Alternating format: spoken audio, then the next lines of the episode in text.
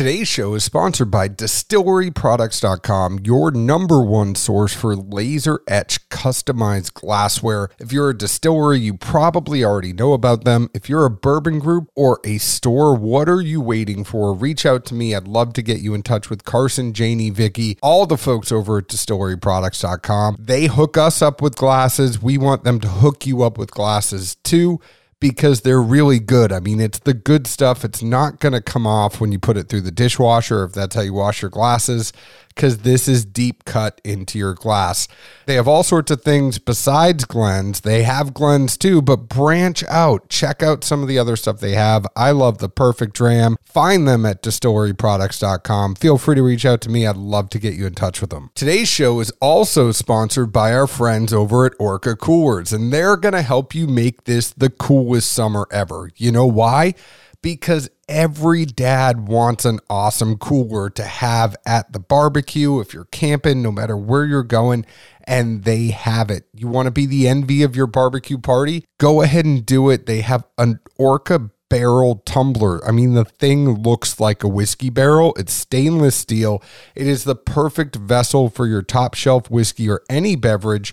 The Orca barrel will keep your drink cool and fresh for up to 24 hours, too. So, like, you could leave it there out in the hot sun all day. It's gonna be okay. Orca coolers are also a necessity for the summer backyard get togethers, lake days, and everything in between. They're roto molded and have integrated insulation, so they're going to retain ice for days on end. I know this because I've tried it. Go to orcacoolers.com and use the code DADS20 for 20% off your order. That is orcacoolers.com. Use code DADS20. You're going to get 20% off your order. Orca for all of life's adventures. Today's show is also sponsored by our friends over at Action 24 7. And if you want action, get in on the action with Action 24 7. Tennessee's only sports book by Tennesseans for Tennesseans. I mean, I could tell you there's other sports going on right now. I could tell you that there is NBA, there's NHL, there's soccer, there's table tennis, but y'all know it's March Madness. So I know what you're doing. Use code DADS100. They will match up to 100 bucks of your first deposit. They have all sorts of other cool things with promotions going on and things if you bet on soccer or if you bet on the NHL. I mean, but it's March Madness. So go to action247.com. You never know what is going to happen. That is what I love about March, and that's what I love about March Madness. Who's going to be the Cinderella this year? Get in on the action with Action 24 7. Use code DADS100.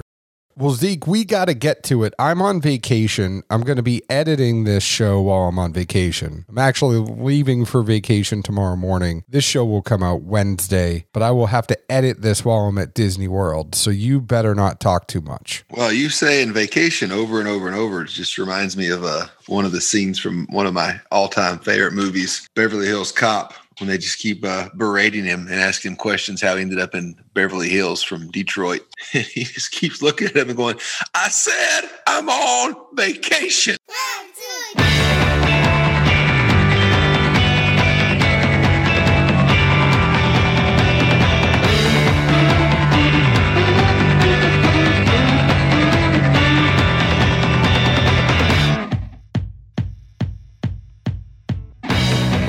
Hello, everyone. My name is John Edwards, and with me, as always, is Zeke Baker. And together we make the Dad's Drinking Bourbon. Wherever you are, whatever time it is, thank you for making us a part of your day. I am on vacation. I'm at like two places at once right now. I'm talking to you while I'm meeting with Mickey. It's kind of a crazy thing. So have you decided what you're going to wear um, tonight? You do the the Cinderella supper thingamajigger. No, but I will tell you right now that I absolutely said I'm not wearing one of those Disney dad shirts. Why? I'm not going to wear those customized shirts that says like Disney dad. I know why. They don't have the the customization. They don't have the. You can't even say customization. You're going to try and troll my ass? Shut up. They don't have the customizable options you require these days, such as one size for the trunk and a smaller size for the arms. Listen, I am not editing this to make you sound good right there. I am going to leave that in there with you sounding like shit. big word. Damn it. Customization's a big word. Well, customizable being converted into customizations. Two big words. Listen, you use big words all day at the pharmacy and you can't say customizable. I mean, I, I do. And so random and funny, kind of. I had to uh, send a question into the Kentucky Board of Pharmacy. I got to get licensed there for work. And so I send off this question because I just the thing on the application. An hour later, I get a call back on my cell and it's no caller ID. So I, am just like, ah, I, that's I'm at work. I'll answer this. You know, I'm 50 50 on those to begin with. And I'm just like, uh, hello, it's like, Hi, uh, Mr. Baker. Uh, this is so and so from the Kentucky State Board of Pharmacy. Oh, shit. Professional voice, professional voice. Hi, how are you today? Sorry. my aide keeps answering my damn phone. You're like, listen, my Georgia side picked up the phone. Sorry about that. And by the way, I don't have a smaller size sleeve than I do. I mean, if you saw me, it's just the angle. My belly still shows in my shirts. It's okay. And I will be wearing distillery shirts walking around Disney because that's how I roll. Well, just wear something that uh that breathes good. It's probably going to be uh trending toward warm and humid, I think. It's going to be like 90 degrees down there. Thankfully, everything closes early. I asked our friends over at the podcast because they do a podcast about Walt Disney World. And I asked them if they had any tips and tricks. And I was told that the lines for food are ridiculous and people have been ordering through the app and it still sometimes takes an hour to get food. So I think that's going to be the biggest thing I got to worry about because nobody likes a hungry big cat. I mean, certain parks have more options. Best I remember. Again, it, has been a few years, but I, I, I, will say I had some fun excursions down there in the single days on a like a, a three or four day date trip. This is coming out on St. Patrick's Day, actually. It's funny that this podcast will be released, and I'm not going to get to talk like this, but typically we would have an Irish whiskey. We don't have an Irish whiskey today. What I will tell you though is that I planned it out that I'm going to be at Epcot on St. Patrick's Day. So I definitely will be drinking around the world. But will you be able to complete it? Son, you see my size. I'm going to be fine. It's not a light challenge. I promise you. I went there in my heyday and struggled. I mean, let's be honest. With the kid, there's no way I'm going to be able to complete it. hey, Grand Marnier slushy. Really? France is the best. Yeah, France. They got grandma slushies or uh, like Mr. Belvedere ices. Yeah, there's no way. I mean, I'm going to be lucky if I get two drinks in over the course of eight hours, you know? Glad I went before the kiddos. Anyways, tonight we are drinking Dettling. It is Alabama bourbon and it is cask strength single barrel, 54.5% ABV, 109 proof. It's aged at least three years. And Zeke, this is six grain. It's not four grain. It's not five grain. It is six grain bourbon. Did the people from the great state of Alabama get a little confused? I kind of think of it, you know, like in something about Mary when he does seven minute abs. The guy's like, What's your plan? He picks up the hitchhiker, and the guy's like, What's your plan? He's like, Seven minute abs. Have you ever seen eight minute abs? It's one minute better. And it's like, this is two grains better. But the numbers are going in the opposite direction. They went higher instead of lower. Yeah, but it's the fact that seven was one better than eight because it was less time. In that instance, it was better to have a lower number. But in well, yeah, I mean that'd be like playing golf versus basketball. I see this one as over your head. Let's move on. You know, I think with numbers and analyzing things. Yeah, I know how you think, but this is a field to bottle bourbon born in South Alabama and is Alabama bourbon according to the label. They use six different grains in their mash. That's all the information I have on this. So real quick again, what was that that first part? Were you saying this is like distilled in Alabama or somebody there just came up with it? Couldn't tell if you were like trying to subtly hint at something or, or just reading what was on the sheet. No, just reading what was on the sheet. I mean, now we didn't get an actual sheet with this. I'm going on the interwebs. But if you go to Detlings1867.com, this is aged at least three years in new American oak number three char barrels. These barrels are hand picked by Seth Dettling for extended aging. These barrels tend to come from the upper portions of the rickhouse, which experience the greatest temperatures. The extreme dark color, now that's something I want to stop on because it is super dark for a three year old whiskey, and the richness of the whiskey shows the potential for bourbon aged in the Alabama climate. I mean, it might be dark for people from Alabama. If you look at this bottle, are you looking at this? For three year old whiskey, that's super dark. Well, if you think back to you know a conversation we had with Mr. Heath Clark some time ago, I remember him giving us a time frame of how much color the juice picked up as far as like early on, and I feel like he said in the first six months. The majority of the color that's imparted from the barrel into the white dog happens that fast. I don't know. I mean, if you go to certain walls at certain distilleries, you could see the aging process and see how dark it gets. It- It's still kind of, I mean, look at MGP. Three year MGP is not this dark. I mean, I'm just telling you what's in my glass. It don't look no different than other whiskey I've had in a long time. Well, your ass can't even talk. I can't imagine that you could see. Have you been checked for glasses? I got 2010. Huh. Also, about Dettling, founded in early 2014 by Seth and Vicky Dettling, Big Escambia Spirits set out to build a family owned distillery capable of challenging our favorite spirit categories with exceptional ingredients and processes. Big Escambia Spirits is currently building additional capacity to meet future needs and the staff handles the final third of the agricultural process while moving towards a 100% in-house farming operation in the near future. That's a little bit about them. With all of our straight bourbon whiskeys, a majority of the grains are grown in Alabama. Only full-size barrels crafted from multi-year air-cured American oak staves are used for all of their whiskeys. They take no shortcuts at any point in the process. The extreme Alabama heat does the rest. Any other questions you have on this whiskey before we say what we thought of it? I can't think. Oh, what are the six grains? You go through that? It does not say. What kind of shit is that? I'm just telling you, it does not say. I mean, I get that Colonel Sanders ain't gonna tell us, you know, what 23 or six uh, herbs and spices are in his chicken. Was it 26 for Kentucky Fried and 23 for Dr. Pepper? 23 for. Dr. Pepper, yeah. I feel like 26 is the other number. I think that's Kentucky Fried. Either way, how do you like tout something but not say what they are? I mean, you don't have to. I can see you not disclosing maybe your mash bill, but even then, that's kind of less than whatever. I don't know, but putting something on the label like that, but then not even saying what they are, just seems odd, for lack of a ruder word. It says Dettling is made from locally grown corn plus five other grains such as rye and oats, but it does not say Such as such, such as. a fake word. That doesn't even mean they're in there. That just means you can be talking about a competitor product. Well, it's not a fake word, it's a real word. It's just I'm looking at other places. 53 gallon cooperage. It's a yellow white corn hybrid that's non GMO. He chose this corn. He told Michael Veach that he chose this corn because he believes it makes the best cornbread he has ever eaten. In addition to the corn, he uses rye, oats, roasted wheat malt, roasted rye malt, and roasted barley malt.